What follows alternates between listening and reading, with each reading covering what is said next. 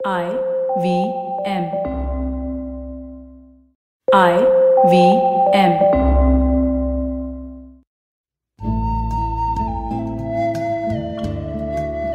IVM के Hindi travel podcast टेढ़े मेढ़े रास्तों पर आपका स्वागत है टेढ़े मेढ़े रास्ते ही क्यों वो इसलिए कि घूमना भी तो ऐसे ही रास्तों की तरह पेचीदा और लगातार उतार चढ़ाव भरा होता है जहाँ हर पल कुछ नया देखने और महसूस करने को मिलता रहता है। शर्त बस यही होती है कि आँख कान खुले रहने चाहिए। मैं हूँ केशव चतुर्वेदी और मैं आपको ले चलूँगा इस ज़बरदस्त यात्रा पर। और सुनाऊँगा ऐसी मज़ेदार कहानियाँ, शहरों, किलों, महलों, सड़कों और सबसे अहम इंसानों की, जो पिछले 20 साल से ऐसे ही रास्तों पर भटकते हुए मैंने सिर्फ़ आपके लिए इकट्ठा की हैं। तो आइए शुरू करते हैं। दिन ढल रहा था जब मैं श्रीरंगपट्टनम शहर पहुँचा। कावेरी नदी के किनारे एक गेस्ट हाउस में मेरा इंतज़ाम था तो वहाँ जाकर मैंने सामान रखा और चाय का ऑर्डर दिया। ऑर्डर लेकर जाते जाते गेस्ट हाउस का केयरटेकर बोलता गया, सर, आपको सबसे अच्छा वाला कमरा दिया है। यहीं मुख्यमंत्री साहब भी ठहरते हैं। सुनकर अच्छा लगा। अहंकार को तुष्टि भी मिली कि चलो, कहीं ना कहीं तो मुख्यमंत्री जी से बराबरी हो ही गई। वो दुनिया भर की मेहनत करने के बाद यहाँ तक पहुँचे और मैं केयरटेकर साहब की दरियादिली के कारण यहाँ पहुँच गया। फिर ख्याल आया कि बेंगलुरु से हेलीकॉप्टर से आने वाले मुख्यमंत्री जी को इस गेस्ट हाउस में ठहरने की ज़रूरत ही क्या है? और लगा कि केयरटेकर महोदय कुछ ज़्यादा ही नहीं हाँक गए। उस दिन तो मैं सिर्फ़ नदी तक ही गया। कावेरी का पानी बहुत ही साफ़ था। एक बार मन किया कि इसमें नहा लूँ।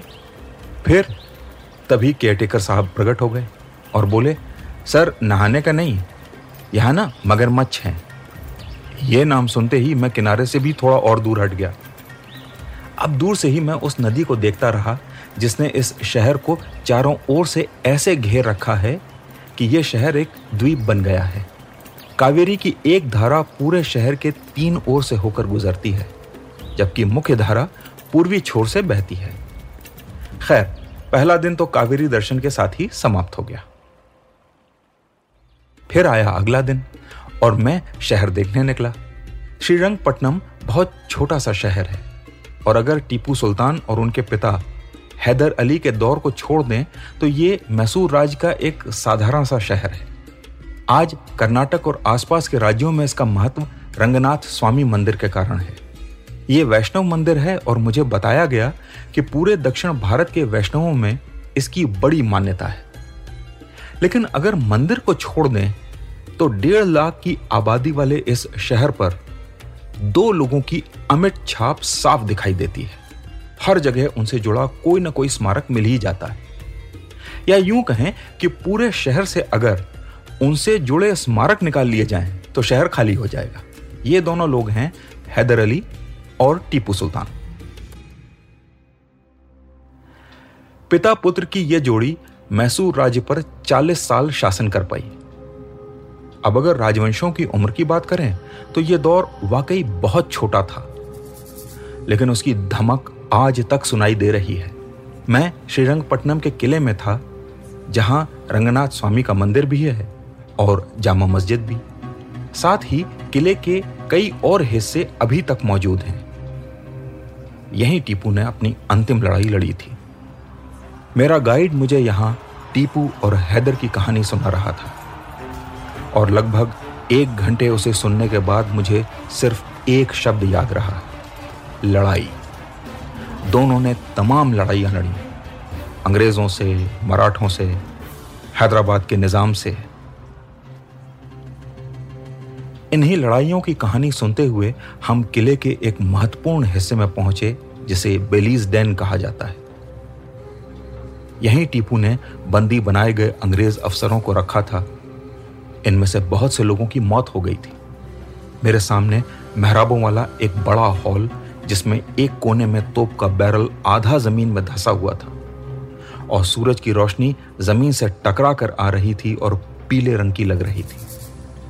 पूरा हॉल खाली था और साफ़ सुथरा था। दीवारों पर नया सफ़ेद पेंट लगा था। फिर भी ज़मीन की सीलन निचले हिस्से में साफ़ दिखाई दे रही थी। कभी यहाँ बंदियों को यातनाएँ दी जाती थीं और वो यहीं दम तोड़ देते थे ये सोचकर वहाँ खड़े रहने में बड़ा अजीब सा लगा। मेरे गाइड ने मुझे बताया, जब अंग्रेज़ जीत गए तो उन्हें टीपू से इतनी नाराज़गी थी कि उन्होंने टीपू का सारा खजाना और सामान ही नहीं लूटा। बल्कि उसके महल को पूरी तरह ध्वस्त कर दिया। लूट के माल में उसकी सबसे पसंदीदा तलवार भी थी। मैं ईस्ट इंडिया कंपनी के अंग्रेज़ अफसरों के पागलपन पर हैरान था। किले में मौजूद दुखद यादों के प्रतीक इस जेल को तो उन्होंने बिल्कुल वैसा ही छोड़ दिया। और वास्तु के शानदार नमूने उस महल को नष्ट कर दिया। अरे भाई, तुम तो जीत ही गए थे ना? उस महल को रखते उसे अपने काम में लाते और हम भी आज उसे देख पाते। खैर, युद्ध में आदमी ऐसा पागल हो जाता है कि उसकी समझ पर ताला पड़ जाता है।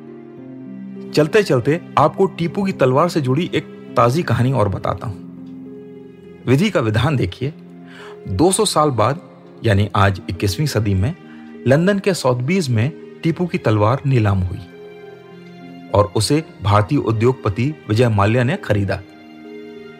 पर सुनते हैं, आज वो फिर गायब हो गई है। क्योंकि खबर यह है कि माल्या ने उसे अपने परिवार वालों के कहने पर किसी को दे दिया। जानते हैं क्यों?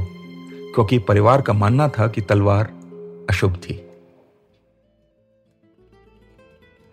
तो आज टेढ़े मेढ़े रास्तों का सफ़र इसी मील के पत्थर पर खत्म होता है। अगली कड़ी में किस्सों के एक नए मोड़ पर मिलेंगे और फिर एक नई मील के पत्थर तक साथ चलेंगे।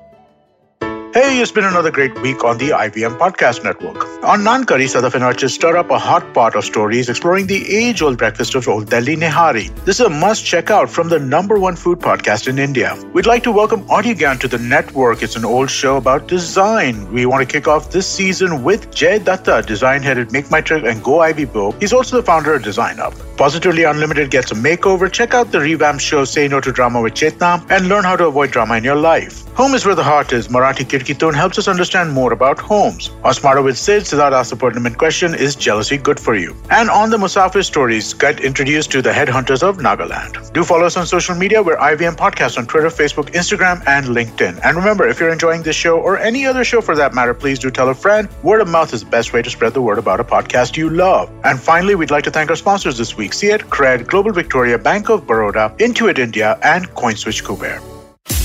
Namaste, this is Cyrus Brocha. I am part of the government cancel culture program to remove rubbish off all the different streams available. So what we have is all the collected rubbish we put together on our show. It's called Cyrus Says. It's on IVM podcast. You have to watch it and listen to it. It's on our app. It's on our website. It's on the YouTube channel. It's on Facebook. There are many different ways. Don't bother me and ask me how. Uh, you have to find out. We talk to different personalities. Many of them are known. Some are just people we meet downstairs and invite them up for chai. But the point is, it's fun and it's very therapeutic. So please join in and listen to Cyrus Says